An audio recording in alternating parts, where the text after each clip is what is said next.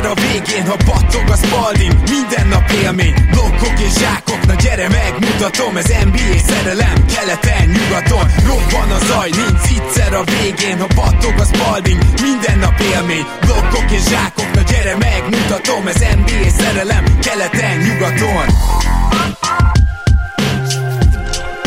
Éj jó! Szép jó napot kívánunk mindenkinek! Ez itt a Keleten-nyugaton podcast, a mikrofonok mögött Zukály Zoltán és Rédai Gábor. Szia Zoli! Szia Gábor, sziasztok, örülök, hogy itt lehetek. Ma is két csapattal foglalkozunk természetesen. Két olyan csapattal ráadásul, aki nyugaton, hát szeretne contender lenni, aztán, hogy ez sikerül-e, az egy kérdés. Mellesleg az egyik ilyen gárda a Golden State Warriors lesz. Kaptunk egy ilyen kérdést ezzel kapcsolatban, hogy láttuk-e már a Curry filmet, és ha igen, akkor miért nem beszéltünk róla. Én csak gyorsan reagálnék erre, mert hogy én még nem láttam, ugyanis én nagyon nem szeretek úgy filmet megnézni, hogy nincs rá időm, és éppen ezért húztam, halasztottam, aztán elfelejtettem. Úgyhogy nekem ennyi a rövid sztori, de meg fogjuk nézni, biztos vagyok benne, és így én is meg fogom nézni, nem tudom Zoli, hogy te már esetleg láttad-e. Még nem láttam, de, de ott van a, a listámon mindenképpen. Jó, mert, mert akkor szerintem valamikor megnézzük, és akkor röviden elmélkedhetünk róla. Nekem az a hogy is fogalmazzak, csak necces ezekkel, hogy a, akár egy dokufilmnél is, azt úgy nézem, és úgy beszélek róla, mint egy filmművészeti alkotásról. Szóval nyilván ehhez meg nem értek annyira, de őszintén szólva biztos, hogy azt is muszáj lesz elemeznem akkor, hogy ez hogy sikerült maga a film, még ha dokufilm is, és nem tudok csak egy sztoriról beszélni egy filmben, tehát hogy az, az ugye nem jó elemzés, úgyhogy mindenképpen röviden értekezzünk majd, de, de akkor a közeljövőben ezt megpróbáljuk megugrani ezt a feladatot mert hogy ugye a Golden State Warriors lesz az egyik csapatunk, innen is jutott eszembe, azt korábban felvettük már Gedei Tibivel, szerencsére semmilyen egetrengető nem történt azóta, ami miatt meg kellene változtatnunk ezt az adást. A másik gárdánknál viszont ketten leszünk, ugyanis a Memphis Grizzlies-nek ugye én vagyok talán az egyik legnagyobb szurkolója itt Magyarországon, és a Memphis Grizzlies lesz a témánk. A Grizzlies nyara és a, talán a tavalyi nyárnál kezdhetjük annyiban, hogy ott azért mind a ketten egy picit így néztünk, hogy most pontosan mi történik, mert mert a tavalyi nyár az nagyon furcsa volt, és az idénre se lett kevésbé fura, azzal, hogy ugye 19. és a 20 kettedik vagy harmadik helyen választott végül a Memphis, úgyhogy felcserélt, és így aztán Meltontól megszabadultak, és, és hát amikor jött a két pick, ugye Laravia és Radi, akkor pont az volt bennünk, hogy hát bíznunk kell a Memphis draftolásában, az elmúlt években egészen elképesztően nagyot mentek, és, és lehet, hogy annyira akarták ezt a két játékost, hogy meglegyen, hogy akkor ezért Meltont is érdemes volt beáldozni, és, és először is az fontos hozzátenni, Meltonnak egészen jó idénye volt Philadelphia Angliában, tehát nem arról van szó, hogy Melton, aki mit tudom, 24 éves, 25 most már nem javult tovább és hát ennek tükrében nagyon necces mondjuk nézni Laréviát, az elvileg elit tripla dobót, aki ezt sem a Summer League-ben, sem aztán az NBA-ben, sem közben a G League-ben, sem a második Summer League-ben nem tudta megmutatni, vagy ezt a David Radit, aki gyors játékosok ellen nem annyira jó védő, cserébe nem is annyira tripla dobó, szóval, hogy így ez egy kicsit necces ez a tavalyi nyár, és lehet, hogy tanultak is belőle, mert most valami egészen más történt. Most szerettek volna a kezdőötösbe igazolni, illetve a másik fontos, hogy elengedték Dylan Brooks. Nem is tudom, melyikkel kezdjünk. Én szerintem talán utóbbival, Zoli. Tehát van egy brutál jó védőjátékosod, akire a védekezésed azért épül is, mert szinte az összes labdást ő fogja, és nem is akárhogy. De támadásban annyit árt neked, hosszú és rövid távon is, sőt úgy mondanám az alapszakaszban és a playoffba is, ahol meg hagyják ugye dobni, hogy legjobb esetben is csak kiegyensúlyozni tudja. Most a kérdés az, hogy egy ilyen játékost elengedsz-e, avagy megtartod. Nyilván ez azért is kérdés, mert tudjuk, hogy a Houston érdeklődött, tudjuk, hogy a Houstonnal kellett volna versenyezni. Alapvetően a, a Brooks projekt végével, illetve azzal, hogy véget kellett vetni. Ennek én maximálisan egyetértek, még, még akkor is, hogyha Brooks az elmúlt hónapokra talán már annyit ekészték, hogy, hogy alulértékelté vált mert a, a több posztos védekezése az, az igenis elit, és ez nem lehet kérdés, hogy elit, és, és ez egy olyan ütőkártya a playoffban különösen, amire, amire a Grizzliesnek mindenképpen szüksége lesz, még akkor is, hogyha egyébként egy hasonló stílusú, de méretben nyilvánvalóan lényegesen kisebb játékost igazoltak, illetve cseréltek érte ugye Smart személyében alapvetően uh, itt azt mondom, hogy, hogy neki kellett érezni azt, hogy Brooks mentálisan mennyire menthető úgymond, vagy mennyire nem. És nyilvánvalóan ők úgy ítélték meg, hogy mindent egybevéve a kockázat megtérülés arány az nem, nem megfelelő ebben az esetben, és ha Brooks megtartaná a, a mentalitásának azt a pozitív részét, hogy abszolút nem fél senkitől, és, és tényleg ide nekem az oroszlánt, és ezzel semmilyen baj nincsen, de, de ő, ő alapvetően olyan butaságokat mond, és olyan bomlasztó jelenlét is lett, ami valószínűleg nem lenne jó ugye Morant kontextusban sem, hogyha az ő a rá gyakorolt hatást nézzük, és, és biztos vagyok benne, hogy ez is szerepet játszott végül, a, végül ebben a döntésben, hogy gyakorlatilag nagyon korán eldöntötték, hogy ők nem fogják visszahozni Brooks. Igen, ami egyértelmű, hogy Brooks folyamatosan mondta ezt, hogy ő több lehetőséget akar, nagyobb szerepet támadásban, miközben a kis szerepében támadásban olyan szinten nem volt hatékony, mint a, a legrosszabb éveiben lévő Westbrook. És ugye ez, ez nem egyeztethető egyszerűen össze. Na most a másik az, hogy milyen hatással van Morentre, ez speciál nem tudom, ő nem egy öltöző irák, Brooks, tehát elég profi, ezt mindenki mondta róla, nagyon profin dolgozik, egyzésen is viszi ezt a kőkemény mentalitást, tehát nem, nem itt van a probléma, de alapból, hogyha van egy olyan elemed, aki sokkal többet szeretne támadásban ö, szerepelni, úgyhogy elképesztően rossz, tényleg rossz dobás kiválasztás, rossz dobó százalékok, tehát, hogy így az üres tripla az egyetlen, amit elfogadhatóan dob, akkor azért probléma van. És hát ugye az is érdekes, hogy a másik ilyen kicsit leader, annak ellenére, hogy ilyen védekezés vezető, hogy úgy fogalmazzak, annak ellenére, hogy fiatal volt, az Melton volt, és ugye hát őt is sikerült elcserélni. Tehát akkor igazából mind a kettőtől megszabadult a Memphis egy év leforgása alatt. Igen, és ez nyilvánvalóan felvett kérdéseket a keret építésével kapcsolatban. Itt most történt egyfajta ilyen mini ritual, ami igazából értető abból a szempontból, hogy ahová vártuk a Grizzlies, és amilyen hamar vártuk őket oda, ahhoz képest őszintén van egy kis, kis visszaesés, vagy nem is visszaesés feltétlenül, de legalábbis lelassulás. És nyilvánvalóan továbbra is a max potenciáljukat tekintve pozitívak, optimisták maradunk, de kellett valószínűleg ez a kis mini, mini ritual, ami, ami hoz szerintem egy szemléletváltást is, és, és nyilván Smartnak hatalmas szerepe lesz, mint, mint egy kultúra újjáépítő jelenlétnek. Igen, meg én azt látom, tudod, a, a Smartért való cserében, ami, ami a Memphisnél ráadásul olyan volt, ugye, hogy ők nagyon szerették volna ha hírek nem csalnak, Enobit is, és Mika Bridgesért meg egyenesen négy firstot ajánlottak, és ne felejtjétek, ez még akkor, amikor friss volt a csere, tehát nem akkor, amikor felrobbant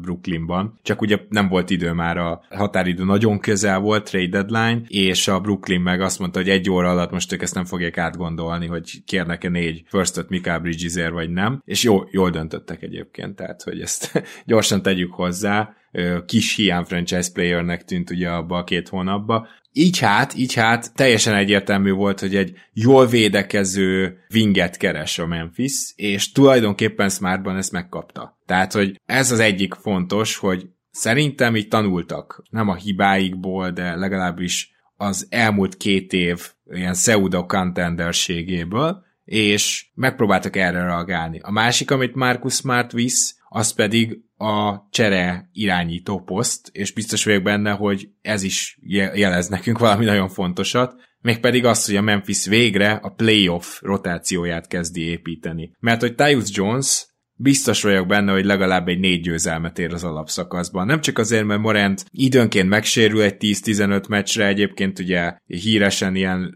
robot, tehát hogy sérülni sérül, de hogy annyira gyorsan gyógyul, hogy ez egészen hihetetlen. Másrészt pedig hát Morantel voltak egyéb problémák is, és ez most oda vezetett, hogy most például 25 meccsre eltiltották, mint azt jól tudjátok mindannyian, kedves hallgatók. Értem, hogy Tyus Jones aranyos, de a playoffban Morantel és Tyus jones nem lehet védekezni. És ezt azért most felismer ismerte a Memphis, azt gondolom. Egyszerűen nem lehetett őket együtt pályán tartani, és akkor viszont már egy ilyen prémium csereirányítót nem éri meg tartani, és itt most gyorsan elmondanám, hogy szerintem ez egy teljesen általános jelenség jelenleg az NBA-ben, és egy olyan következtetés, amit minden csapatnak le kell vonnia. Én ezért is örülök, hogy Tyus Jones kezdeni fog Washingtonban, mert valójában ő egy gyengébb kezdőirányító, de egy megbízható jó kezdőirányító, és nagyon nehezen fér meg egy másik olyan irányítóval a pályán, akinek védekezésben vannak kihívásai. Szóval azért ez egy irány, hogy Smartot, Smart-tel egyszerre pótolják gyakorlatilag Dylan Brooks-t, és Tyus Jones-t, és Marcus Smart szerintem erre nagy részt alkalmas is, és elmondom, hogy miért, mert Smart ugyan egy, mit tudom én, három centivel alacsonyabb, mint Brooks, és talán nem annyira erős, bár ugye ő is rohadt erős, és ezért lehet, hogy mondjuk négyes ötösöket nem fog annyira kiválóan, mint Brooks, viszont azért Marcus Smart van olyan védő, mint ő, hogyha labdást kell fogni. És a Memphis kizárólag erre használta Dylan Brooks-t. Ő mindig a labdás start fogta, 1-től 3-ig, 1-től 4-ig. Tehát én igazából azt gondolom, hogy Marcus Smarta tényleg szereztek egy olyan játékost, aki egyszerre pótolja Brooks-t is, és Tyus Jones-t is és egy kiváló-kiváló védő, ugye Tyus Jones helyén is. Szóval, hogyha egyszerre vannak a pályán Morentel, ez nem lesz probléma. Az egyetlen probléma talán az, hogy Marcus Smart inkább egy ilyen 33-34 százalékos triplázó, mint sem egy 37-40, mint amilyen Ananubi vagy Bridges lenne. Igen, Nyilván így, hogy a 25 meccses eltiltást ugye azóta tudjuk, még inkább értelmet nyer Marcus Smart, akivel így ugye a irányító poszton, amíg Morant nem jön vissza, szerintem nem fog beragadni a Grizzlies, akár még ilyen, ilyen 57-58, vagy akár még ilyen 60-62 százalékos győzelmi mutatót is össze tudnak majd hozni szerintem a, a szezon elején. Illetve amikor ugye visszajön majd Morant, és addig is egyébként, mert nyilván kapcsolatban lesznek, és, és minden nap edzéseken is majd beszélnek, hogy amikor éppen lesz edzés, ugye a szezon közben ez nem feltétlenül minden nap. Egy olyan jelenlét lesz már, ami, ami Morantra tényleg jó hatással lesz, és amikortól visszajön Morant, és kialakul ez a, ez a free guard line mert meggyőződésem, hogy ez lesz a záró line majd a, a Grizzliesnek, tehát Smart is, természetesen Bane és természetesen Morant is a pályán lesz, és Smart lesz úgymond a kis csatár, amit, amit szerintem ő bőven meg fog tudni oldani majd a védekezésben. És nyilván Jalen Jackson Jr. egy olyan jelenlét lesz, ami, ami segíti ezeket az egyébként alul méretezett free guard line mert igazából köztük mindenki alul méretezett, az a Desmond Bain is, akinek egyébként a magassága nem rossz, de ugye tudjuk, hogy T-Rex karjai vannak. És itt a kérdés tényleg csak az, hogy ki lesz az ötödik ember majd a leg, legjobb záró line mert ebben nem vagyok biztos. Abban talán biztosak lehetünk, hogy nem Steven Adams lesz, mert ugye nem nagyon lehet egy klasszikus, tradicionális centerrel zárni ma már meccseket talán ez a játékos hiányzik most még, még ebből a rossz terből, és lehet, hogy vagy lehet, hogy már ledraftolták, de még, még nem tudjuk. Igen, tehát itt ugye több elmélet van. Először is egy picit így is kell nézni a smart cserét, aminél ugye a Memphis nem értékeltük annyira jóra, amikor megtörtént a csere, teljesen kitartok emellett, hiszen két unprotected first illetve a Warriors firstje 24-es, az top 4 védett, de szóval értitek, plusz Tyus Jones-t, de facto nem ér meg Marcus Smart. Igaz, hogy sokáig van jó szerződésen, és 29 éves igazából lehet, hogy egy picit el fog indulni a lejtőn, de azt reálisan várhatjuk, hogy a következő három évben még valami hasonlót tud hozni. De ettől függetlenül nyilván külön Tyus Jones-t eladta volna a Memphis, meg külön két first értékért valakit hoz, akkor az valahogy több lett volna, mint Marcus Smart, de nem biztos, hogy több lett volna a csapat szempontjából. Tehát, hogy annak ellenére, hogy ez a csere az értékmenedzsment szempontjából nem volt túl jó, annak ellenére mégis egy jó lépésnek tartom. És ugye nem adták fel azért a saját pikjeik nagy részét, a fiatal fiatalokból senkit nem kellett beadni. Ezt csak azért mondom, mert hogyha ezt a játékost még meg kell keresni, ezt a bizonyos ötödik elemet, akinek biztos, hogy nagyon fontos lesz akár négyes, akár ötös posztú, akár Big Wing, hogy jól lepattanózzon, mert most már ez lesz a Steven Adams nélküli Grizzlies egyetlen nagy hiányossága a pattanózás. Ha ezt még meg tudják találni, és ezért még minden eszetet bedobva valahogy tudnak cserélni, akkor én azt gondolom, hogy összességében elégedettek lesznek.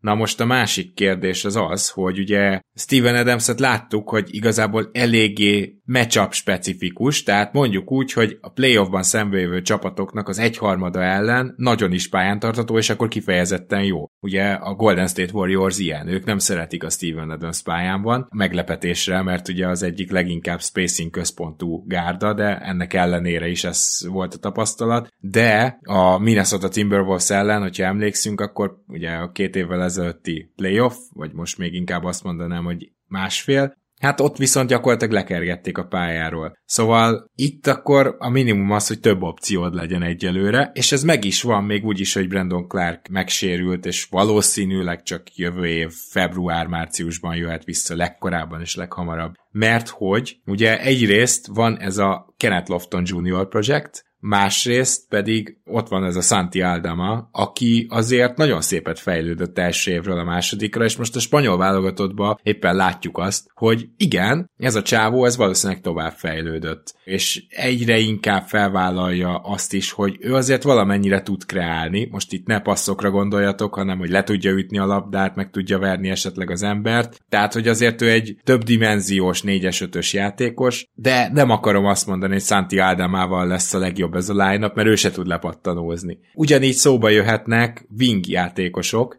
és akkor kíváncsi vagyok a véleményedre ezzel kapcsolatban, Zoli, hogy ugye a Zaire Williams, David Ruddy és Jake Leravy a hármasból, ez a sok millió dolláros kérdés a Grizzliesnek, hogy abból vajon az egyikben benne van-e az, hogy az a ötödik játékos legyen, aki annyit rak hozzá, bár teljesen különböző skillekről beszélünk, de annyit rak hozzá, hogy elviseljék azt, hogy nincs jól lepattanózó, jó elzárást adó center a pályán. Én azt mondanám, hogy Williamsbe lehet benne leginkább az, ha, és nyilván ez egy nagyon nagy ha, a, a tripláját ki tudja fejleszteni. Mert anélkül ebben a line amelyik nem rossz shooting line de nem is lesz azért extra, Jaren Jackson Jr. nyilván azért nagyon jó floor spacer, Ja triplája nagyon érdekes, azt gondoljuk időnként, hogy fejlődött, aztán jön egy több hónapos periódus, amikor nem, nem igazán jó mégsem. Szóval én, én benne látom azt a több posztos sokoldalúságot Williamsbe, aki tényleg uh, tudna védekezni kis csatárokon, igazából irányítókon is, dobóhátvédeken is, és talán még erőcsatárokon is, hogyha felszed még pár kilóizmot, de, de hát a tripla teljes hiánya az, az eddig azért hát nagyon-nagyon szembetűnő, és nyilván nagyon rossz jel, hogy, hogy a, az első szezonja, ami egyébként ebből a szempontból nem volt tragikus, négy kísérlet és 31 százalék, na ahhoz képest a, a második évében. Nyilván a játék ideje is csökken, de, de akkor se jó hogy ott 2,6 kísérlet és 25,8 százalék, tehát ez nagyon pocsék, és, és ez már az a szint, amikor teljesen ott hagynak valakit. Igen, viszont ezt a második évet azért helyén kell kezelni, tehát ez egy teljesen elveszett év volt számára, ugye pont mindenki ugyanígy, ahogy most te, és én is ezt mondtam volna, róla beszélt, hogy na majd most ő lesz az, aki fellép, és aztán ő a edzőtáborban megsérült, és akkor valahogy két hónap után visszakecmergett a pályára, szörnyen nézett ki, játszották, játszották, nem volt jó, és aztán utána lelőtték gyakorlatilag kikerült a rotációból, tehát eznek egy totálisan veszett év, mondjuk speciál a tripla százalékából nagy következtetés nem vonnék le, de az első tripla százaléka is ilyen nagyon húzzuk a szánkat kategória, tehát hogy eddig semmi olyan jel nincs, ami alapján az ő triplája rendben lesz, pedig teljesen egyetértek vele. Tehát hármuk közül benne van meg ez a switchable védő, aki valóban 1-től 3-ig, de akár 1-től 4-ig tud védekezni, és azért neki vannak ilyen pici extrái, tehát azért láthattuk azt, hogy ő tud passzolni, labdát vezetni, ő neki vannak NBA skilljei egyébként. Lerévia én egyelőre azt az egy elit skillt, amit elvileg tud, a triplázást, azt nem mutatta meg, és hiába, hogy relatíve magas, közepesen atletikus, de tudod így nem lassú, szóval hogy ezek mind hiába vannak, amíg, amíg egy skill nincs, amivel pályán tudsz lenni, és Ruddy, ő azért nyilvánvalóan egy tehát a hármuk közül ő volt az, aki leginkább befutott, és aki a playoff rotációkban benne volt, csak az a gond, hogy Ruddy mindenből tud valamit, de semmiből se igazán jó. Tehát egyelőre itt ez van, és én nem vagyok benne biztos, hogy az ő sebességével például olyan nagyon jó védő tudna lenni. Az ő dobó mozdulatával sem vagyok biztos, hogy ő olyan igazán jó triplázó tudna lenni. Szóval egyetértek Zaire Williams. Igen, ő, ő az játékos, akiben leginkább ott van ez a potenciál. Rodinak volt egy szenzációs meccs a Mavericks ellen, de, de egyébként én is ezeket láttam, hogy nem egy különlegesen jó atléta, sőt, ami nyilván Larry is igaz, de, de Larry legalább, és egyébként ebben nem teljesen értek egyet veled, ugye, hogy triplázás szempontból azért nem sült be, tehát ő jó dobott a szezonban, de ő se gyors, tehát ha atletikai készséget nézzük, sebességet, robbanékonyságot, akkor Williams kiló a trióból, Nyilván ez csak egy faktor, de, de én is őt próbálnám meg felépíteni itt a szezon elején. Ha megnézed a mélységet, és azt, hogy kik játszhatnak előtte, akkor szerintem kellene, hogy jusson játékidő egy jól sikerült training camp után Williamsnek, mert amennyire kedveljük Koncsárt például, az teljesen egyértelmű, hogy ő, ő nem az a típusú játékos, akinek hát kezdenie kellene majd egy nagyon jó Grizzliesben. Nyilván nem fog Williams se kezdeni, de, de ahogy visszajön majd Morant, és ugye lejjebb csúszik a, a rotáció, meg ugye ez a, ez a tápláléklánc, ott addigra sokkal jobb lenne a, Grizzlies jövőjének szempontjából, hogyha addigra tudnának valamit williams kezdeni. És én éppen ezért már a, a szezon elején is egyértelműen őt tolnám inkább. De nyilván Koncsár is játszani fog, de Williamsből lehet az, akit most így ugye, mint ilyen fontos puzzle darabka azonosítunk. Igen, meg ugye Kancsár igazából kicsi ehhez a poszthoz, tehát hogy ő igazából egy cserekettes, most attól függetlenül, hogy tud fejebb is játszani. Beszéljünk arról, hogy ebbe a lehetséges pozícióba azért a Grizzlies így a kertek alatt draftolt valakit, ugye G.G. Jacksonról beszélek, akiről már a draftolásán is elmondtam, hogy ami jó az az, hogy nagyon fiatal, nagyon atletikus, tényleg big wing méretei vannak, ami rossz az az, hogy egyelőre egy projekt, és még meg kell tanulni a kosárpályán mi történik, meg kell mutatnia, hogy azért tud triplázni, szóval, mert hogy le, leigazolták ugye, vagy ledraftolták Tarik Biberovicsot is, de abba tényleg nem is mennék bele, mert ő biztos, hogy stash játékos lesz, ráadásul a Summer League-ben ugye a hatodik legjobb játékosának tűnt a Grizzliesnek, vagy hetedik. Úgyhogy nem is nagyon bizonyított. Egyébként török játékosról van szó. Gigi Jackson-t te játszatnál de vagy, vagy ez egy géligás év lesz neki? Ez nagyon jó kérdés. Egyértelműen afelé hajlok. Megkérdezted, hogy én játszottam, én, én, én alapvetően valószínűleg olyan típusú edző lennék, meg, meg mindenképpen olyan típusú GM, aki minél korábban szeretném megnézni azt, hogy a, hogy a fiatal. E, ezért is kérdeztelek, ezért is kérdeztelek.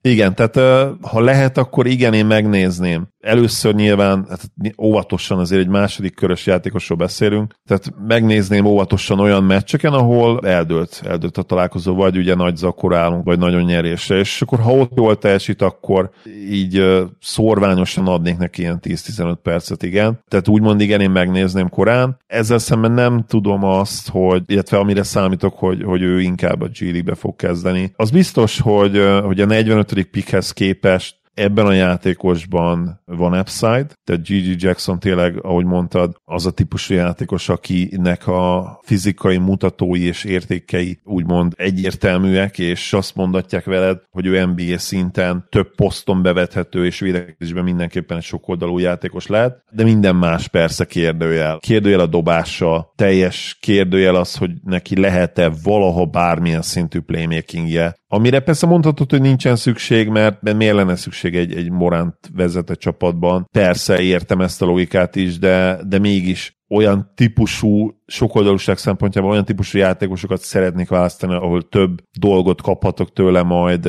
két-három-négy év múlva. Meg nem tudom, hogy egyetértesz de az OKC építkezése kapcsán gondolkoztam el nagyon azon, hogy nem a felé megy az NBA, ami felé most a Dallas halad, de Luka Doncsicsal érthető, hogy miért haladunk erre, ugye? Vagy amerre Trey young az Atlanta halad. Tehát nem, nem feltétlenül van egy playmaker, és körülötte tényleg csak 3 játékosok kellenek, mert, mert egyszerűen olyan playmakerből van mit tudom én, három az egész ligában. De viszont egyre inkább arra fele halad, hogy azért mindenkinek meg kell tudnia verni a closeoutot, mindenkinek meg kell csinálni azt az extra paszt jól, gyorsan kell gondolkoznia, tehát igenis e fele halad az NBA, tehát ilyen szempontból szerintem korrekt, hogy egy ilyen projektet választ valaki. Igen, igen, igen, és nyilván Gigi-nél azt is meg kell említeni, hogy az SEC konferencia, ahol olyan csapatok vannak, mint a Texas, Alabama, Florida vagy, vagy Arkansas, gyakorlatilag az egyik leggyengébb, hanem leggyengébb csapat volt ugye a South Carolina, és ezek a fizikai mutatók, ezek tényleg jók, ugye ő 6 láb 9, pluszos wingspan tehát ilyen 7 láb körüli wingspanje van, ha jól emlékszem a draft infóból, de tényleg a készségek, tehát a gyenge büntetőző, gyenge dobó, relatíve gyenge dobó egyébként a 32,4%-os triplázással, most ahogy nézem a sports referencen, az egyébként nem is annyira rossz, ami számomra inkább ilyen piros jelzés, red flag az a, az a büntetőzés, tehát 67%, és nulla playmaking gyakorlatilag, tehát 0,8 assist, ami, ami 31,9 perces játékidő alatt, az hát tragikus. Ez amúgy, ez amúgy érdekes, mert több Grizzlies fórumon is körbe ment az, és ő maga is nyilatkozta, és ő össze is veszett az egyzőjével, tehát hogy őt úgy használták nagyjából, mint eh, Európában egy amerikai légióst. Ezt arra célzok, hogy neki azt mondta az egyzője, hogy oké, okay, hát itt te vagy az egyetlen, aki erre képes, úgyhogy szerez pontot, és hogy ő egy ilyen scoring machine volt, csak az a baj, hogy ugye ezt rossz százalékkal tette, de közben Igen. meg őt azért várták abszolút első körbe, sőt még annó lotterybe is korábban, mert a középiskolás évei alatt sokkal jobb százalékkal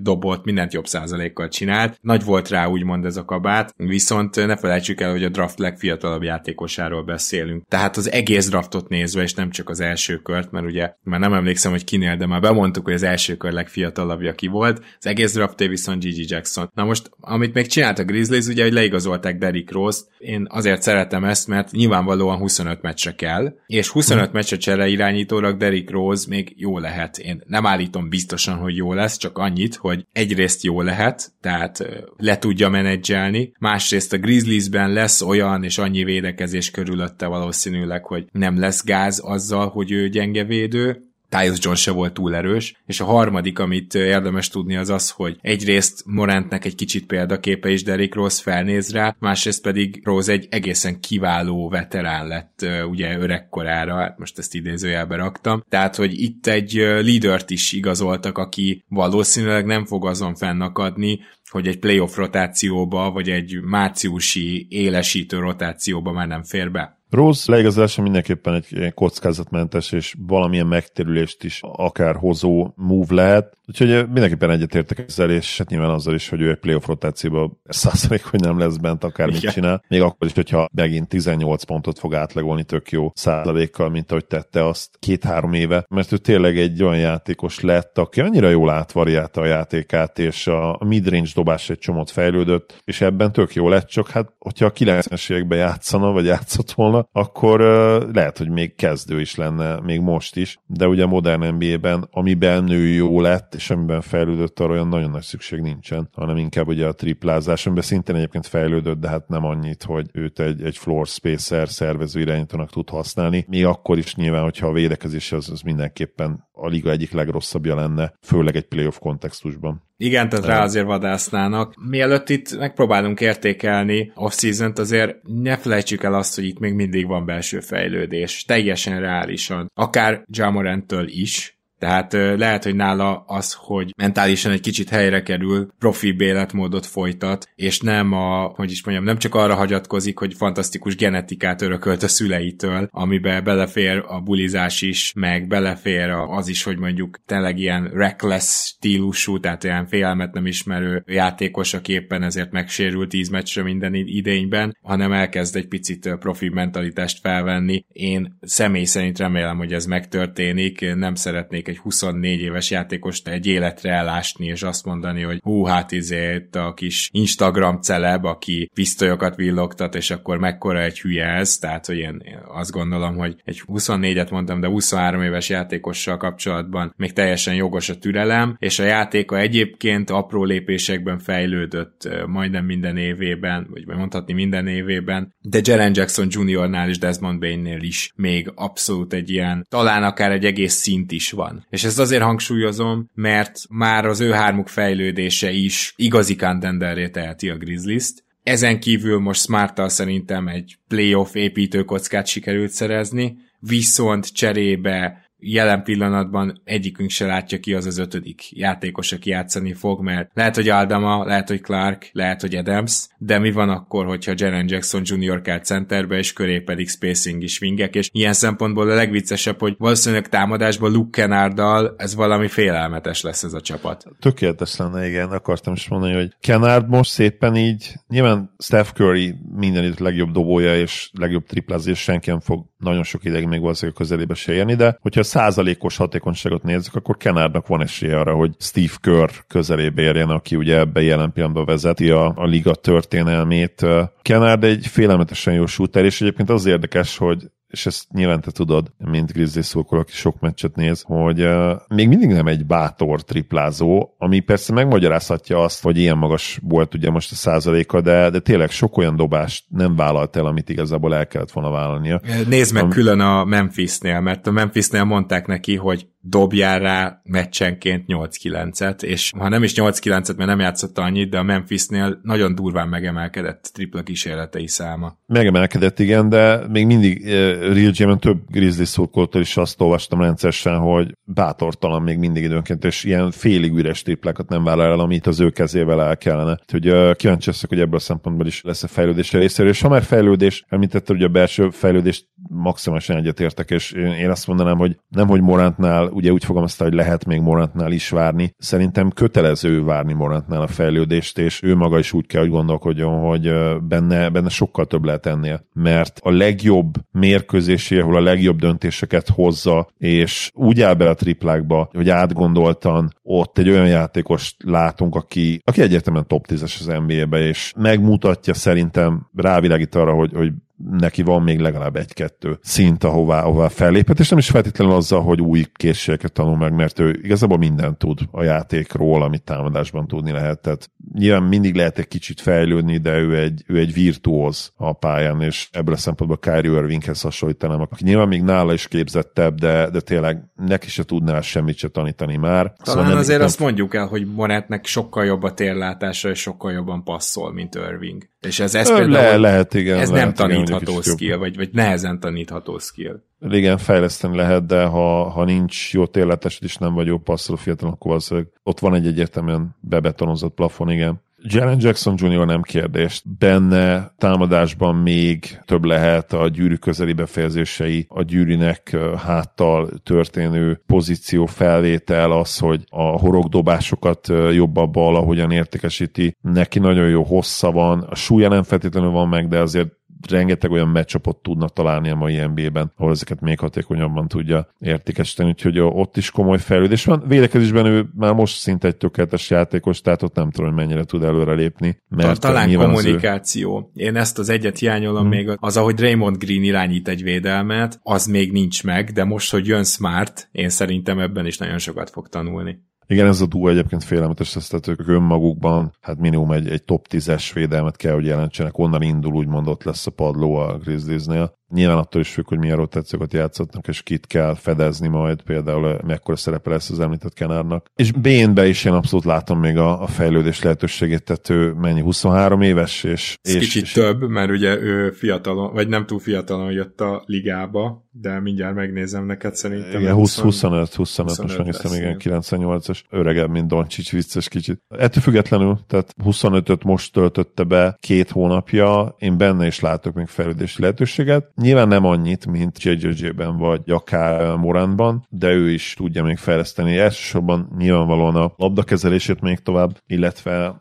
azt, hogy, hogy esetleg számoljunk gyorsan, szerintem harmadik számú playmaker, és egyébként itt a harmadik szezonjára, amire megkapta ugye ezt a maxos szerződést, ott nagyon komoly előrelépést is mutatott, tehát ő, ő, ő most már szerintem legit akár egy csereirányító szervezési szintjén van. Nyilván nem kell majd ezt a szerepet játszani, valószínűleg így, hogy ugye főleg miután Morant visszatért, mert Smart lesz majd valószínűleg ugye a csere dobóhátvéd is, és a csere irányító is, és természetesen az áró line ugye a free guard line ott lesz Bénnel és Moranta, de addig is szerintem oda tudod majd adni a szezon első felébe Bén kezébe a labdát, főleg akkor nyilván, hogyha, hogyha Rose esetleg csődöt mond és nem tud olyan teljesítmény nyújtani, akkor egy még nagyobb szerepet fel tud majd venni Bén játékszervezésben, és, és jól is fogja szerintem csinálni. Én is bízok benne. Hova várjuk ezt a Grizzlies-t? Az off-season-t egyébként én 4 5 re értékelném, tehát ez összességében egy jó off-season. A maga az húzza le nálam csak, hogy, tehát mondom, hogy így, így végre a hosszú távú építkezést látom azt, hogy most már komolyan veszik magukat, és a bajnoki címre koncentrálva történt az építkezés, de az húzza le nálam egy picit, hogy azt már cserébe ettől függetlenül nominálisan túl sokat adtak. Tehát, hogy emiatt nem fogok tudni jobbat adni, viszont ami nálunk mind a kettőnknél nagyon fontos, az az, hogy végre a playoff rotációt kezdik kialakítani, és én nekem ilyen szempontból a 45. helyen Gigi Jackson is tökre tetszik, pont azokért, amit elmondtunk, hogy benne azért bő bőven van upside, tehát hogy én azt gondolom, ez egy jó off-season volt, nyilván még ki kell rakniuk itt egy-két játékost, ami meg fog történni, és hát elég könnyű kitalálni, hogy például Isaiah Todd majd nem lesz ott a Memphis keretében, de az, hogy hova várom őket, az már egy nagy kérdés, mert említettem, hogy van ez a top négyem. Könnyű azt mondani, hogy a Grizzlies lesz a negyedik, hiszen 25 meccsig nem lesz Morant, de én azt hiszem, hogy akár meglepetést is okozhatnak. Tip erejéig biztos negyediket fogok mondani, mit tudom én 52-53 győzelemmel, vagy akár csak 50-nel is lehetsz negyedik bőven ebbe a nagyon kiegyenlített konferenciában. De szóval itt én úgy hiszem, hogy ez valóban egy top 10, de akár top 5-ös védekezés, és hogy támadásban össze lehet -e rakni, ez lesz Taylor Jenkinsnek a nagy feladata. Hogyha támadásban ők top 10 környékén tudnak lenni, vagy legalább top 15-ösök, akkor teljesen reális az, hogy mondjuk egy nagyon jó védekezéssel, akár top 5, top 3-as védekezéssel ők meglepetést okoznak, és újabb második helyet szereznek az alapszakaszban. Ha ez nem, vagy csak lassan jön össze, akkor viszont akár a negyedik helyről is lejjebb csúszhatnak, tehát hogy itt nagyon nagy a csúszka, úgymond. Ennek valahol az átlaga ez a negyedik hely igazából, úgyhogy ezért tippelem oda őket, és mondom 4 5 az off -jük. Én az off season négyes értékelést adok. A smart igazolás az szerintem abban a szempontból tökéletes, hogy pontosan egy ilyen játékosra volt szüksége a Grizzliesnek, de szerintem is kicsit túlfizették. Úgyhogy ebben is egyetértünk, és Gigi Jackson is, ahogy, ahogy mondtad, utaltál rá, ő egy nagyon komoly középiskolás játékos volt, egy öt csillagos prospect volt egyébként, és a South Carolina történetének második ilyen öt csillagos középiskolás prospektje volt. Beszéltük arról, hogy az egyetemi szezon nem sikerült jól, de, de pont ennek köszönhetően is tudta elvinni ugye Grizzlies a második körben, tehát ők nyilván ezt nem bánják, és nagyobb upside látunk benne, mint abban a hármasban, akiről beszéltünk, talán Williams leszámítva, de hát tényleg hatalmas kérdője természetesen, hogy, hogy Jackson nem így tudna kezdeni, mint minden más második körösnél, de hát igazából első kör végénél is ugyanezt fel lehet tenni, tehát azok a srácok is, nem emlékszem pontosan a százalékra, de elég nagy százalékok nincs már az NBA-ben. A 20 és a 30 között kiválasztott pikeknek ilyen 3-4-5 év múlva más nagy százalékok nincs az NBA-ben, jól emlékszem. Hogyha azt kell megtippelnünk, hogy hol fog végezni ez a Grizzlies. Rá kéne bökni azt, hogy hát, hát első háromba kellene lenniük, hiszen ott voltak stabilan az elmúlt évben mindig. Tavaly is ugye második helyen végeztek, meg tavaly előtt is azt hiszem ott voltak a második helyen, ugye? Valahogy így van, így. így van. És ugye fiatal csapat, belső fejlődés, hát mi más tippelnénk, és megnézem egyébként 21-22, igen, ott is másodikok voltak 50 győzelemmel, hogy mi a fenét tippelnénk más, mint, mint az, hogy második, harmadik hely, vagy akár első. Igen ám, de ugye itt azért faktora a Morant hiány, ugye 25 mérkőzésen keresztül. Faktor az is, hogy azért Smartot be kell majd építeni, hiába egy nagyon intelligens játékos, ott azért kell majd egy kis idő, mire úgy igazán összeszoknak a többiekkel, és ugye nyugat olyan, amilyen, és ezt, ezt mindig,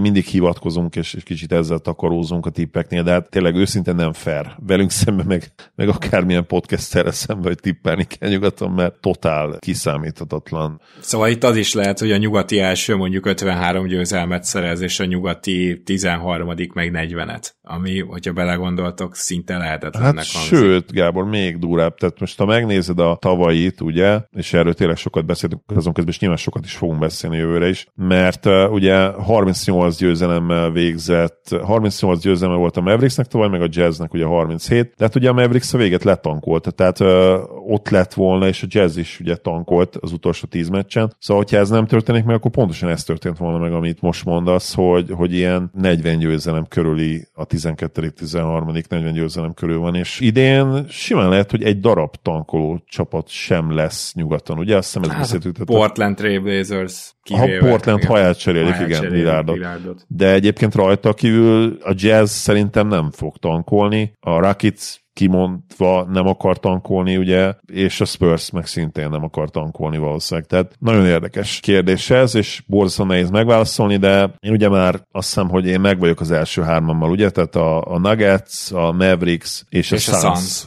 És Igen. a Suns volt az első háromra tippem, tehát nyilván ez adott. Ezáltal azt kell tippelnem, hogy 47-48 győzelemmel fog végezni a Grizzlies, tehát a, valószínűleg, ha ez megtörtént, akkor a Morant kiesés miatt eh, ez mondjuk elvesz tőlük mínusz három győzelmet, amire eddig abszolút nem volt egyébként példa soha, mert ugye remekül játszottak Morán nélkül, sőt, nagyobb győzelmi százalékuk volt, magasabb győzelmi százalékuk, de logikus lenne, ha ez is azért most megváltozna az új idényre, mert, mert ezt sose, sose vettük úgymond meg, sose vettük készpénznek ezt a dolgot mi a keleten-nyugaton podcastben, úgyhogy uh, ja, uh, 48 győzelem, és ez a negyedik helyre lesz valószínűleg elég, 47-48 győzelem. Akkor szerintem végére is értünk a Grizzliesnek, és akkor mehetünk tovább mai második csapatunkra. A következő csapatunk pedig a Golden State Warriors együttese, amelyik ugye egy olyan éven van túl, ahol még nyilván neki mentek újra a bajnoki álomnak, de ez elbukott már majdnem az első körben, végül a második körben kicsit simábban is talán, mint bárki számíthatott volna rá. Nyilván itt mindig, hogyha egy ilyen történik, egy egyébként bajnoki címletörő csapatnál, akkor azt hiszem az off-season egyik legnagyobb kérdés, hogy tudtak-e érdemben reagálni arra, hogy mi ment félre, tudták-e javítani a hibákat, és ilyen szempontból érdemes talán a Golden State hát nyarát is megítélni, már csak azért is, mert Curry még mindig egészen elképesztő, és még akkor is, hogyha már Clay Thompson nem a régi, és Draymond Green is hát támadásban azért már nagyon látszik, hogy lassul, védekezésben hiába lassul, még mindig hihetetlenül jó. Ennek a csapatnak most az ablak az talán még nyitva van, vagy éppen csukódik, tehát egyértelmű, hogy egy win now üzemmód kell még ide. És hát ebben a win now üzemmódban nagyon-nagyon drukkol nekik egyik kedvenc szakértőnk, és őt a szakértő az nem csak a csapatra vonatkozik, hanem magára a kosárlabda sportágra is, ugyanis Coach T van itt velünk, Gedei Tibor. Szia Coach, Mizu! Sziasztok, nagyon szépen köszönöm a meghívást és a türelmet is. Igen, én nagyon-nagyon szurkolni fogok, és ugye két énemet is elhoztam. Ugye az egyik a fanatikus és nagyon-nagyon optimista Warriors Drucker énem lesz, előre bocsánatot kérek mindenkitől. A másik pedig természetesen a realista, aki azért látja azt, hogy nem feltétlenül sikerült minden olyan lyukat befoltozni, amit be kellett volna. De hát ugye a remény hal meg utoljára, és kismillió olyan példát tudunk, amikor már egy csapatot leírtunk, és, és még robbantottak. Kismillió alatt most a San Antonio Spursre gondolok például. Sajnos nem találtam másik ilyen, ilyen, ilyen csapatot a múltból, de hát ha ebbe kell kapaszkodni, akkor ebbe fogok kapaszkodni. Én is köszönöm, hogy itt vagy, Tibi, Coach T, és mentségedre szóljon, hogy, hogy ez egy annyira szépen játszó, annyira különleges dinasztia volt, hogy aki úgy igazán beleszeretett ebbe a csapatba, én teljesen megértem, hogy nem tudja elengedni a dolgot. Szerintem abszolút hattyú dal volt a 22-es, viszont, ahogy mondtam,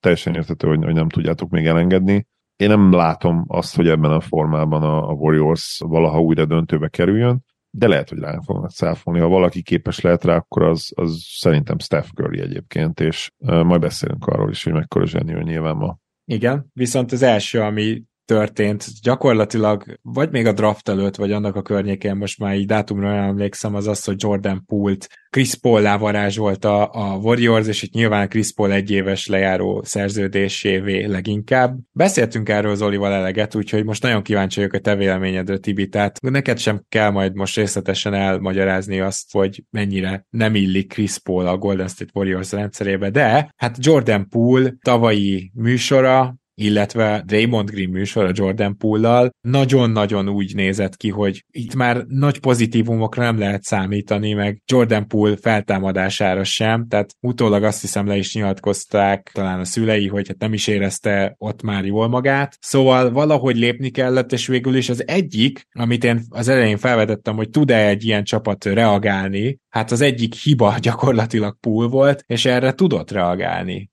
szerintem a Golden State Warriors, még akkor is, hogyha Chris Paul pont nem illik ide, de lehet, hogy Chris Paul-t valahogy megtanulják használni. Mit gondolsz erről a cseréről? Tehát itt az a fontosabb, hogy Jordan Poole-t eltakarították egy relatíve rövidebb szerződésért, amit még akár talán tovább is lehet cserélni, mint annó D'Angelo russell vagy az a fontosabb, hogy maga Chris Paul ide érkezett akárhány éves is? Hát Jordan Poole nem fog engem szeretni, de igazság szerint én sem igazán szerettem őt a tavalyi évbe és ugye az, hogy nem érezte jól magát, az ugye abba manifestálódott, hogy nagyon-nagyon rossz dobás kiválasztással kifejezetten rosszul játszott a védekezéséről, meg gyakorlatilag teljesen felesleges beszélni. Én úgy érzem, hogy ő egy picit átvert minket, engem mindenféleképpen. A tavaly előtti play olyan extra mérkőzéseket hozott le, és valószínű, ezeket így a szórás pörgette ki, és ezek, még hogyha hülyén is hangzik az, hogy véletlen meccsek voltak, de valahol véletlen meccsek voltak, tényleg a, a jó oldalán volt a szórásnak, és bementek olyan nehéz triplák, amiknek nem feltétlenül kellett volna bemenni, és uh, ugye ez nagyon-nagyon csalóka, hiszen 10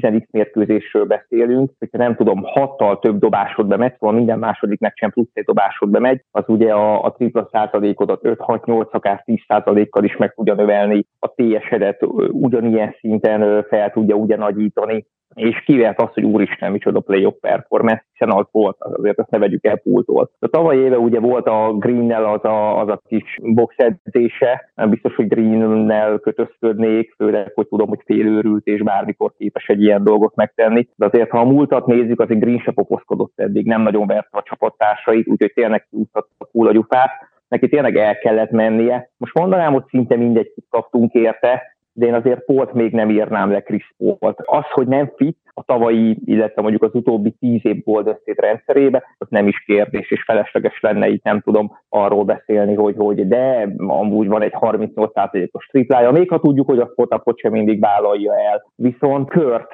Kört itt kell megemlíteni, hogy na most kell neki valami olyat találni, amivel az az egész működőképes lesz. És mivel azért nagyon-nagyon magas játékintelligenciával játszó játékosokról beszélünk, ugye, és nem csak Paul személyébe, hanem Curry, Thompson és Green is tudjuk sorolni, sőt szerintem még Samon is nyugodtan, Wiggins talán nem sorolnám ide, de őt nem is kell, hiszen az ő szerepe teljesen más, és őt több rendszerben is lehet jól használni. Ezért én nem lepődnék meg azon, hogyha Warriors az idei, idei és az utóbbi tíz év szisztemje mellett egy picit más jellegű kosárlabdát is elkezdene játszani, és mivel ezt a mostanit már nem kell rommá gyakorolni, hiszen ebbe nőttek fel gyakorlatilag NBA szinten, ezért miért ne lehetne mondjuk az első 20-30-40 meccset arra beáldozni, hogy legyen egy picit lassabb játékunk is, illetve ami miatt Polnak én külön örülök, hogy nekünk az egyik legnagyobb problémánk ugye az eladott labdák voltak, ami egy a játékosoknak a magából a játékából, a szisztemből is adódott, hát kettő meg ugyanezt akartam elmondani, csak rosszul fogalmaztam. Ugye Paul ezen tud javítani, még hogyha kicsit statikusabb játékot is kell vele játszani, de meg fogjuk tudni becsülni a labdát,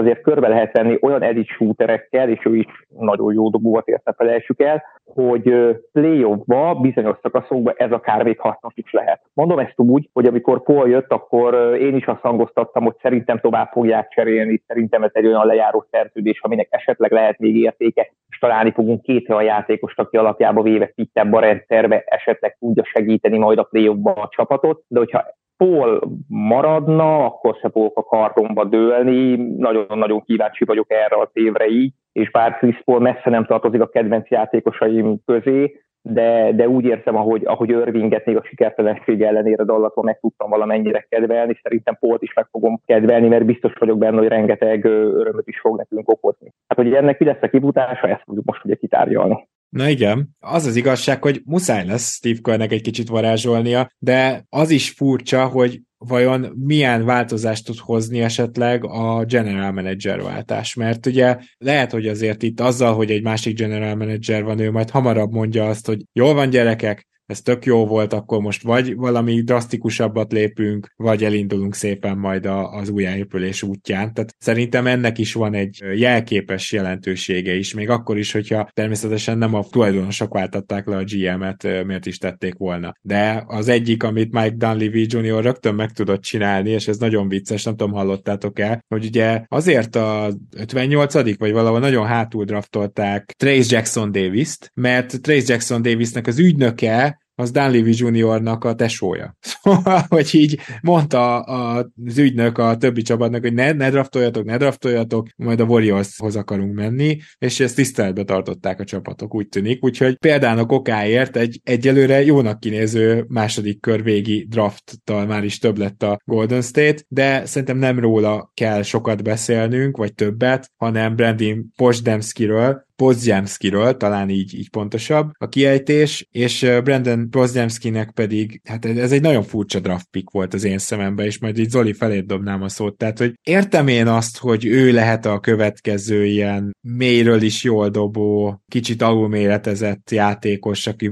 tehát amiket a Warriors így kitermelgetett, meg amit Jordan poole is megpróbáltak, de én nem látom őt különösebben extra tehetséges játékosnak, tehát még Jordan poole legalább ezt meglát látta az ember, bár Poolnak is például nagy problémája volt a fizikai adottságaival, és még az első években emlékszem, hogy nem is volt igazán jól felgyorsulva, hogy úgy fogalmazzak. De szóval egyébként, ha jól emlékszem, lengyel származású draftinál, meg nem látom azt a kiugró túlzott tehetséget sem. Szóval engem abszolút meglepett ez a draft pick, és én ebben a pillanatban nem látom túl fényesen azt, hogy mit tudna itt kezdeni, akár rövid, akár hosszú távon Potsdamski. Igen, én őt Podzsemszkinek fogom ejteni. Podzsemszki, jó lesz ez nekem Podzsemszki szerintem is elfogadott. Mint hogy Jam lenne a neve közepével, Podzsemszki. Róla egyébként azt kell tudni, hogy, hogy alapvetően tök jobb beleélik a játék stílusabban, mint a Warriors játszik. Nagyon-nagyon jó shooter, a probléma vele nyilván az, hogy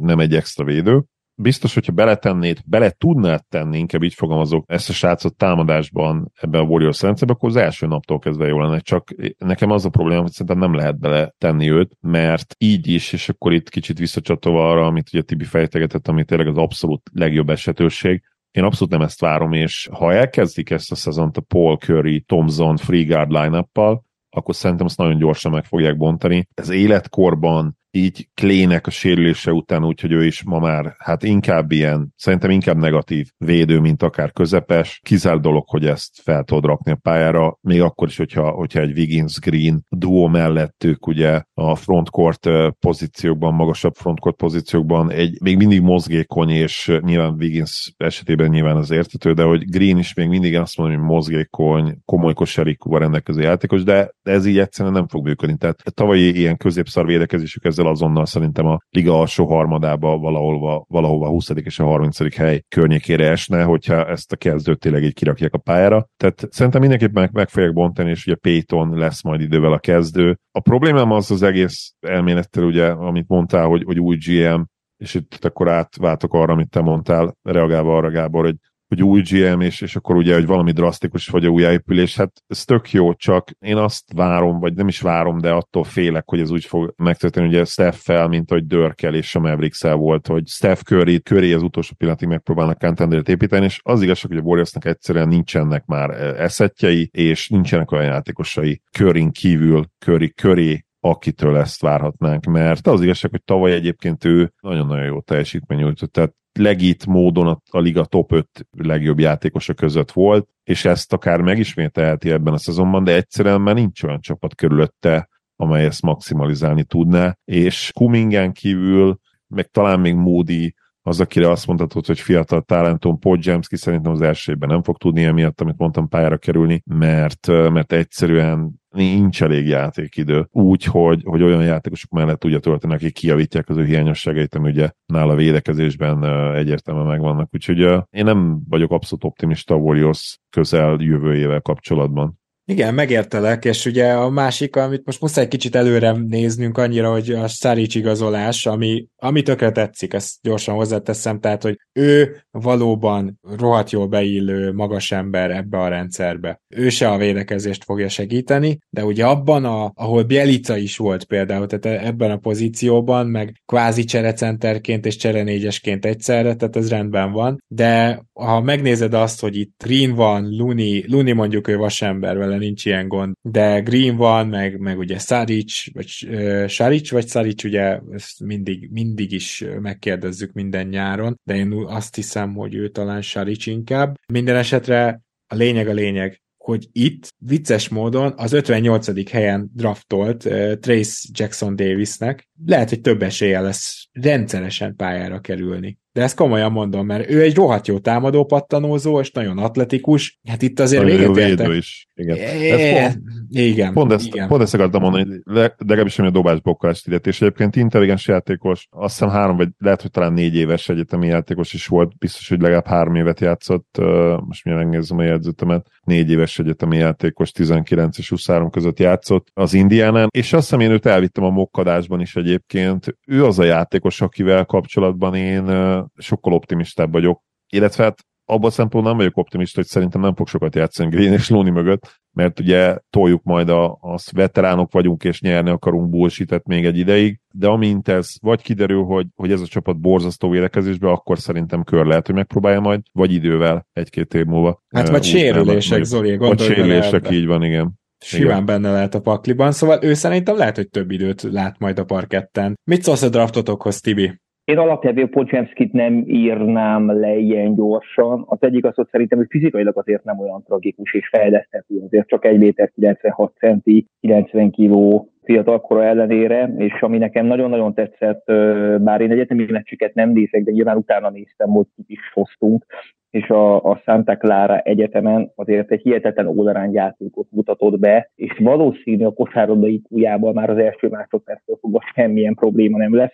illetve ugye ő annyira elit triplázó volt most az utolsó évben, ugye 44%-kal triplázott, és ezeket nem csak spot triplákat kell elképzelni, hanem nagyon-nagyon sok fullápot dobott szebbeket, dobott step aside dobott nehéz labdavezetésből. Dobó mozdulata egy icipicit talán lassúnak mondható, de az, hogy balkezes az viszont hihetetlen nagy előny, hiszen a balkezes játékosok ellen mindig egy icipicivel nehezebb védekezni, és ahogy a Warriors ismerem, én nem csodálkozik, hogyha mondjuk az első 15-20 meccsen azért kapna lehetőséget, akkor azért szoktak ők a fiataloknak lehetőséget adni, és aztán eldöntik, hogy oké, okay, akkor ha te tud nekünk segíteni, vagy nem tud segíteni. Ugye a Free Guard line-up amit az Zoli említett, szerintem nem igazán fog megtörténni, főleg azért nem, mert nem hiszem, hogy Biggins fogják ültetni, Szerintem ő fog játszani hármas poszton is, nem csak négyes poszton, főleg azért, mert a Szárics igazolással a Száricsot én úgy gondolom, hogy a Green mellett is pályán lehet tartani, és esetleg még bizonyos lánynak fogva négyes poszton is pályán tudok tartani, hiszen ő neki azért van egy ilyen mini green vibe-ja azzal, hogy passzjátéka is van, intelligens játékos,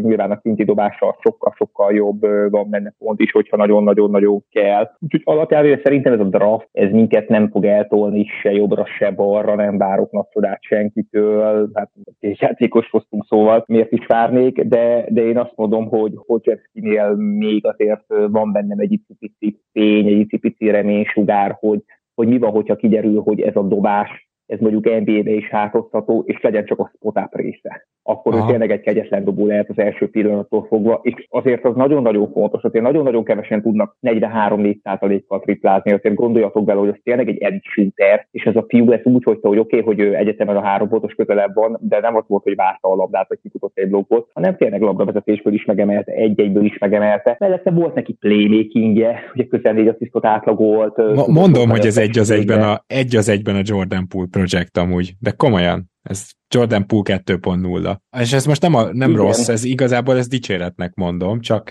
igen, ott Én is lassan indult be. Igen, én egy picit azt látom, hogy ő, ő hosszabb távon azért fizikálisabb tudna lenni, és a sebessége nyilván nem lesz túli, és nem is kell, hogy az legyen, de ő azért fizikálisabb lesz, és ugye nyilván a lepattanózás is egy olyan dolog, hogy nem kell elájulni tőle, de azért 9 lepattanót átlagolt. Szóval a védő lepattanókat leszedi, egy értük, kizár, és azért az 1.96 az nem olyan nagyon-nagyon pici a mai ligában, én úgy gondolom, hogy ez akár hármas poszton is meg tudja állni a helyét, úgyhogy én összességében azért nem vagyok szomorú miatta, de valószínű nem ott lesz az, aki jövőre nem tudom, szintet emel a csapaton, és hát ugye, ahogy ti is említettétek, azok a játékosok, akiknél belső fejlődést várunk, ugye Moody és Kuminga, várjuk minden évben ezt a belső fejlődést, és hébe-hóba úgy érezzük, hogy meg is kapjuk.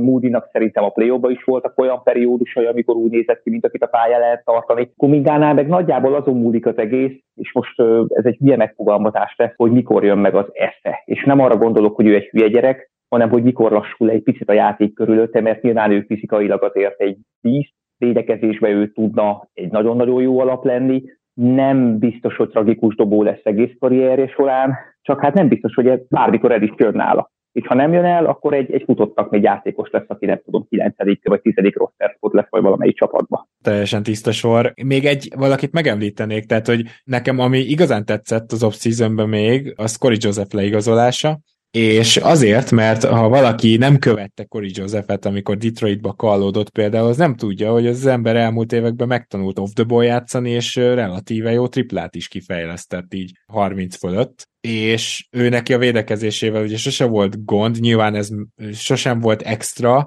elit, és most pedig már azért egyre kevésbé jó, de én Corey Josephről lepődtem meg, hogy ő miért akar a Warriorsba menni mert ugye ott azért Igen. lesznek előtte irányító poszton, viszont mint mélységi igazolás a Golden State-nek szerintem csodálatos. Na, jó, hogy ezt mondod, Gábor, mert ezt akartam kérdezni, hogy mint, mint third string mélységi igazolásnak tartod-e jónak, és ezzel válaszolt a kérdés, hogy igen, és ezzel maximálisan egyetértek, de, de ő nem fog pályára kerülni igazából csak a, az ilyen load management meccseken, amiből nyilván lesz az egy szép száma a Paul és Curry mellett. Tehát igen, igen. Ebből indulunk ki, akkor simán kezdhet is akár nem tudom 30 meccsen, az se lenne meglepő, amennyit ezt a kettőt ki fogják ültetni. És akkor itt nagyjából egyébként a végére értünk a Golden State nyarának, még most uh, kiosztottak egy-két two szerződést is, meg ami talán fontos lehet, hogy egy olyan játékos, egy olyan fiatal irányító tehetség jött Washingtonból, akit uh, tavaly ugye Zoli hívta rá, rá fel a figyelmünket az egyik uh, overreaction adás során. Jordan Goodwin, akiben viszont szintén van némi tehetség, és uh, az, az sose baj, hogyha curry tanulhatsz, nem arra kell gondolni, hogy ő most itt majd uh,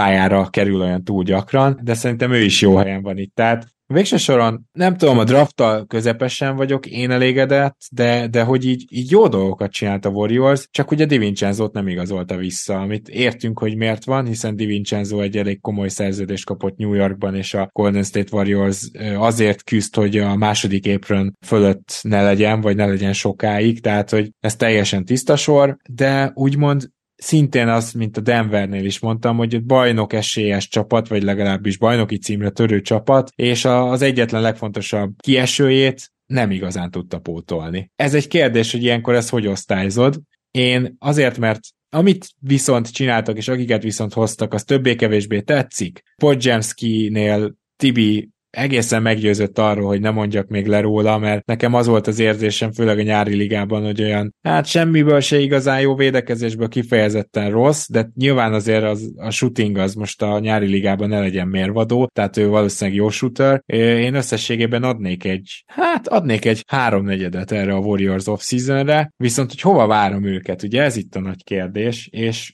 pontosan azok a problémáim, amiket Zoli felsorolt, a három hát kicsis line-uppal, vagy three line is, de anélkül is, ez a csapat az alapszakaszban, itt már nem, nem lesz jó védekezés, és őszintén szólva azon is meglepődnék, hogyha még egyszer top 3-ba tudnának lenni támadásba, vagy ott nagyon eliten sikerülne. Ha ez viszont igaz, akkor ez a csapat ez egy play-in csapat, de ezt most úgy értem, hogy héttől a tizedik helyig valahol, és inkább annak az elejében, szóval én így hetedik, nyolcadik hely környékénél magasabbra, most az alapszakaszban, ismerve azt, hogy, hogy nem szoktak egészségesek lenni, és azt is megnézve, hogy itt a mélység szépen lassan kezd elfogyogatni, és hogy rengeteg load management kell, tehát nem merném magasabbra tippelni a Golden State-et jelen pillanatban, bár nem lepne meg nagyon, hogyha negyedik, ötödik, hatodik helyek valamelyikére befutnának, tehát ezt őszintén elmondom, hogy még mindig nem lenne meglepetés, de én most ilyen 7-8-9 felé várom ezt a klubot. Nem tudom, hogy vagy vele, Tibi. Nagyon vicces, mert elkapott egy ilyen érdekes májd, igaz szóval élve, amikor annó fizika órán vártam, hogy a dolgozatom hanyas lesz, kimondott, hogy háromnegyed, akkor így megkönnyebbültem, elmosolyodtam, és azt mondtam, hogy köszönöm szépen, elfogadom, nem szeretnék javítani. Szerintem ez a háromnegyedes off-season, ez szerintem jó és reális is, és értem, hogy miért mondod. A draftból szerintem sokkal-sokkal többet azért nehéz lett volna kiszedni. Én még egy játékos megemlítenék, de csak azért, mert muszáj megemlítenem, mert, mert én őt elkezdtem követni több dolog miatt is. Viszont a nevét nem tudom kimondani, és Zolit imádom, mert ő mindenkinek a nevét ki tudja mondani, még a szarul is. Lester Quinones, nem tudom pontosan, hogy hogy kell ejteni a nevét. Nekem ő nagyon-nagyon tetszett a nyári ligába. Azt hiszem Quinon, Quinons, talán valami ilyesmi. Quinons, Quinons, és mivel ő ugye dominikai válogatott, és látni fog most játszani, én nagyon-nagyon kíváncsi vagyok rá. Nyilván tisztában vagyok el, hogy a Summer League-ben ezek a szuper extra számok, ezek kb. semmit nem jelentenek kis túlzással, de azért azt ne felejtsük el, hogy Summer League-ben nagyon jól játszani, az sokkal-sokkal jobb, mint Summer League-ben szarul játszani. Ezzel micsoda közhelyet durogtattam el. Úgyhogy ő egy 2 játékos, nagyon kíváncsi vagyok, hogy ő kapni fog-e bármilyen szerepet az alapszakaszba, hogy bármit el tud, át tud-e menteni abból a scoringból, picit néha láttam benne ezt a full pótlékot, de szétre sértsétek jól. Hogy hova várom a csapatot? Hát nyilván az elfogult én nem azt mondja, hogy ötödik hely környékén is lehetünk, és nem kell lénelni, és nyilván az nekem azért lenne fantasztikus, mert a saját bajnokságunk után, mármint a női első osztályról gondolok, nekem a, a, a Warriors playoff párharcai tényleg azok, amiket nem tudok kihagyni, és ha nem tudok a felkelni, akkor reggel az az első dolgom, hogy League nem tudom az eredményt, és visszanézem, és olyankor tényleg egy fanatikus kisgyerekként tudok szurkolni, és nyilván jó lenne még ezeket a pillanatokat átélni, és én nem látom ezt az egészet olyan nagyon-nagyon tragikusnak, mert tényleg nem a legfittebb a csapat, nem tudtunk igazán jól erősíteni, bár szerintem az, hogy Pule elment és helyette jött, ugye Pól az szerintem semmiképpen nem gyengítés. Di Vincenzo-t említetted, őt nagyon-nagyon sajnálom, ő nálam tényleg egy olyan utat járt be, hogy, hogy évelején nem igazán szimpatizáltam vele, tudtam, hogy nem rossz játékos, és hogy tud segíteni a csapatnak, de valahogy nem igazán láttam az effortját, és ahogy mentünk bele a szezonba, és jött a playoffot, meg ott meg egy picit szerelmes lettem belé, mert irgalmatlan energiával játszott, nagyon-nagyon-nagyon nagyon jól dobott, sallangmentes volt, védekezett. Meg igen, ezt akartam mondani, hogy, hogy Gary Payton mellett, már pedig Gary Payton nem mindig áll rendelkezésre, az egyetlen olyan játékos, aki tényleg tud labdást fogni nálatok. Vagy tudott? Abszolút. Igen, és ő volt az, aki szerintem alapjába éve egyébként nem volt jó egy-egy védő igazán, viszont ő annyira koncentrált volt, és olyan energiával játszott, és annyira sallag és hibamentesen, hogy ő tényleg kimaxolta azt a védekező potenciált, ami benne volt. És ez a potenciál nem volt magas, csak ő, ő mindig a saját képességeihez szinten ugye az A, A plusz A játékát tudta hozni, és nem voltak olyan kilengések, hogy hú, basszus, hát ez egy jó védő, de most csak D volt, mert elaludt négyszer, kétszer megkatolták, elfelejtett switchelni, nem segített gyenge oldal oldalról nem kommunikált. Úgyhogy igen, őt nem igazán tudtuk pótolni, hogy belül kell ugye Moody-val, Komingával bízni kell abba, hogy tényleg szintet tudnak lépni, bízni kell abba, hogy Podjanski esetleg ideig, óráig az alapszakaszot hermentesíteni tud. A Corey Joseph igazolást én azért szeretem, mert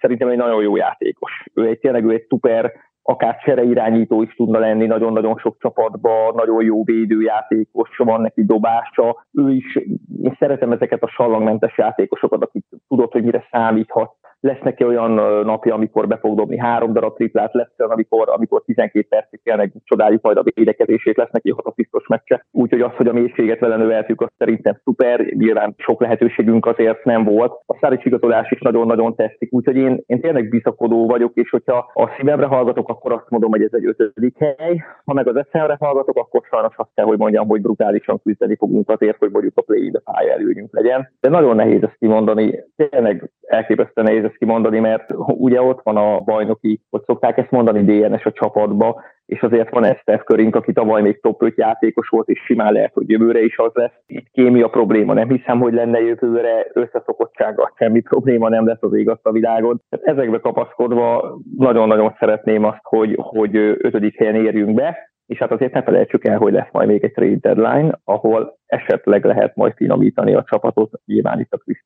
szerződésére gondolok. Hát igen. Úgyhogy az osztályzaton pedig ugyanúgy háromnegyed lemásoltalak, de általában fizika órán is másoltam a mellettem ülőt, úgyhogy szerintem most maradok ennél.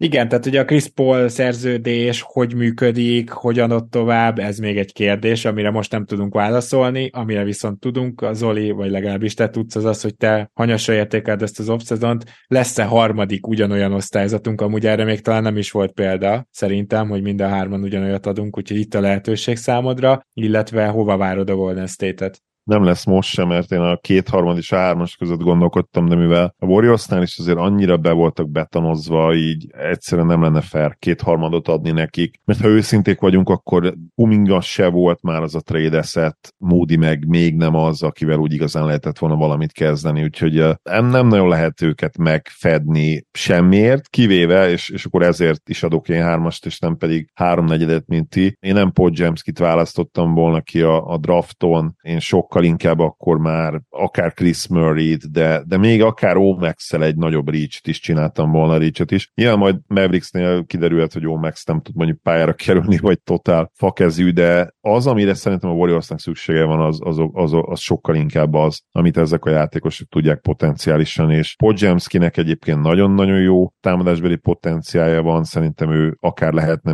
majd, egy nap 20 pontos szkórál is az NBA-ben, hasonlóan ahhoz, amilyen pool volt és lett, meg lesz is még, de szerintem nem erre volt szüksége a Warriorsnak, tehát, tehát alapvetően ez a problémám ezzel. Igen, és, tehát hogy itt a teória nem stimmel a választásnál, igen. Igen, és én, én egyetlen módját látom annak, hogy hogyan lehet ez a sikeres ezen a Warriors számára az az, ahogy a Tibi várja, hogy, hogy Paul nem is próbálkoznak a kezdőbe, és ő viszi a second unitot, és akkor egy Chris Paul mellett egy Moody és egy Kuminga nagyon gyorsan tudnak remélhetőleg fejlődni, és ebben a second unitban Trace Jackson Davisnek is megadnám már a játék lehetőséget, hát lehet, hogy a szezon elejétől, és Dario Saricra én egyfajta ilyen biztosításként tekintenék, és nem biztos, hogy őt raknám az elején a fő rotációba, mert hogyan lehet igazán jó az a Warriors még ezzel a kerettel, ha a belső fejlődést most fel tudjuk gyorsítani, és gyakorlatilag mindenki kihozza a maximumot magából a fiatalok közül, kivéve mondjuk ugye Podzsemskit, mert én Podzsemskit az elejétől sem tolnám, mert egyszerűen neki, nála meg kell várni azt egy-két évet tényleg, amíg, amíg teljesen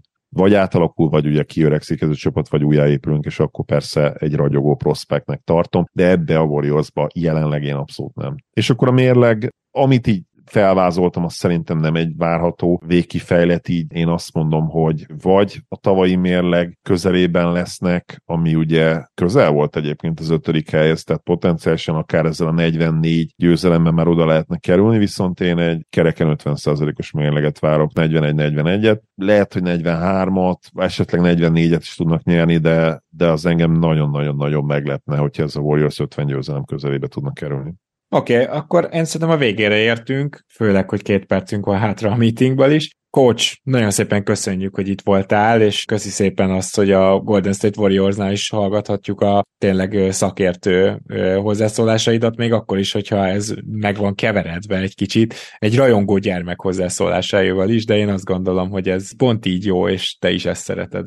Nagyon szépen köszönöm a meghívást. Igen, nekem minden évben nagyon izgalmas egyébként ez a része ez a podcast, és ugye visszaszoktam hallgatni, és ugye visszaszoktuk beszélni, hogy mit, mit mondtunk, mit okoskodtunk össze, és ebből mi valósult meg. Ugye meglepő módon az utóbbi években egész jól beletrafálgattunk dolgokba. Hát idén lehet, hogy nem így lesz, mert lehet, hogy ledaráljuk a ligát, aztán azt mondjuk, hogy ezt nem gondoltuk volna, legyen így, és mindenkinek jó szurkolást kívánok. Én is nagyon köszönöm, hogy itt voltál, Tibi. Mindig élmény veled adást csinálni, úgyhogy várunk majd nyilván, ahogy beindul a szezon is. Most ahogy nézem, már gyakorlatilag két hónapra is egy picire vagyunk, úgyhogy hamarosan veled már konkrétan akár meccseket is elemezhetünk majd. Jó, oké, akkor sziasztok! Én pedig örülök, hogy itt lettem. Szia, Tibi, sziasztok! Zali, köszi szépen, hogy itt voltál, kedves hallgatók, ti pedig tartsatok velünk legközelebb is, addig is minden jót kívánunk nektek. Sziasztok!